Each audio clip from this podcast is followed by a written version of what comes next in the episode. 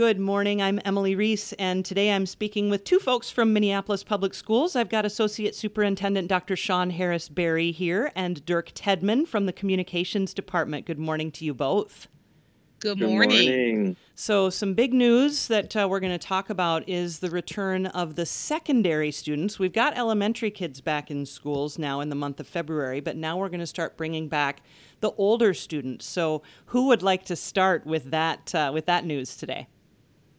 So I would like to start because it's so exciting, and it's always good to be able to um, be the first to announce exciting news. Yes. And so we, so we are moving um, forward to bringing back our 612 students plus transition plus. Those are our older students.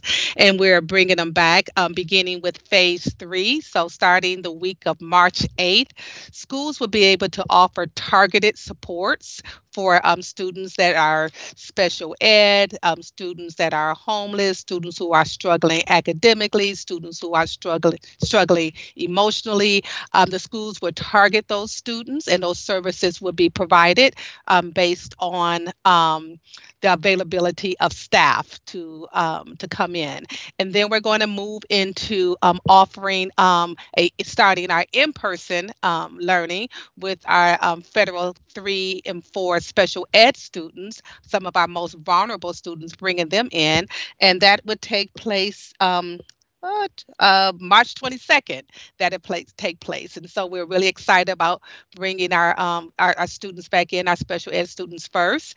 And then on April 12th, we'll be bringing back our high school students, um, starting with um, ninth grade. Ninth grade, you know, they've never um, been in a high school building before. So we're going to give them a day to themselves where they can get acclimated to the high school and, you know, the lockers and the classrooms and et cetera. And and then their um, peers, their 10th and 12th graders come back April 13th, and they will join their um, freshman peers um, on, on, that day. So that's really exciting. And then on April 19th, we'll be bringing back our middle school students with sixth graders starting on April 19th, having, you know, they've never been in middle school before. So they'll also give them the same opportunity to get familiar with the um, building and learn, start learning some routines and procedures. And then their, um, then the seventh and eighth graders will come in on the 20th of April.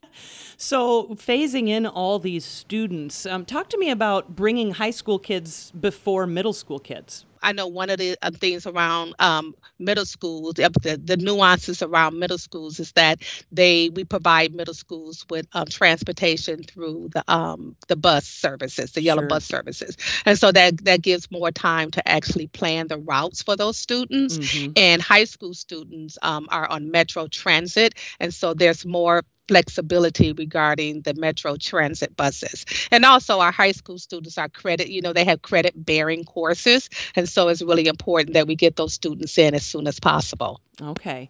Now I know that the elementary students, when those started coming back, parents had the option to keep their students in distance learning. Does that possibility exist for the secondary students as well?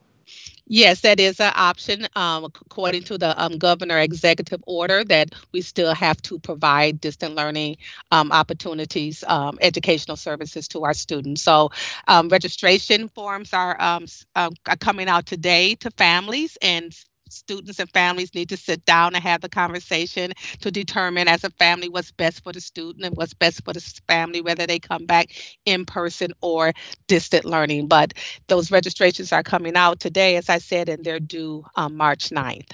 Okay, so talk to me about what, uh, where people can learn more. I mean, there's so much information and so many staggered returns, and I mean, I think everyone understands the need for a staggered return, but it does open up the possibility for a lot of confusion. So, where do people learn more? Yeah, this is a obviously a challenging um, return when we think about communication with certain students starting certain days, and we're also going to have time for teachers to plan for the transition. So students are going to have some unscheduled days off of school coming up too. Um, all of that information is going to be on our website at mpls.k12.mn.us. We're also going to be sending it out in regular updates to families through email and text and robocalls. And schools will communicate with families as well to make sure that everybody knows when they should be coming back if they're coming back, what days they're going to have off of school, and what things are going to look like in terms of being in distance learning or returning in person. Mm-hmm. Well, what more would you like to say? What's what's really important to you right now to to kind of uh, get across to people as as these students start coming back to class? So one thing I would like to say um, is that we are taking everyone's safety right is priority and we're bringing our students back into a safe environment. And so just really really reiterating to the um, to our learning community that when students come back we will make it as safe as possible um, for our students. So safety is a big issue i think for a lot of um, families in, in the consideration of um, of coming back. Our teachers will have um, um, saliva tests available every every two weeks to make sure that they're that they're safe. That communication will be going out to families regularly. We have um, strong protocols in place, you know, in the schools um, to keep our students and staff safe. Sure. And I'm sure, too, I mean, I know there are other places in the country that are still out of school, and there are other places in the country that are in school. So, what kinds of things have you learned from other districts across the country that are back in school right now? That it can be done. And it can be done and it can be done safely in the midst of a pandemic and so just looking at their protocols just looking at how you know they're scheduling their students for example I would just add on to that that, you know, people may not realize Minneapolis Public Schools has been providing in person supports through essential care and other services since March. And in that time, we haven't had a single outbreak in one of our schools, um, which the Department of Health defines as five or more cases. So people transmitting it and others catching and transmitting.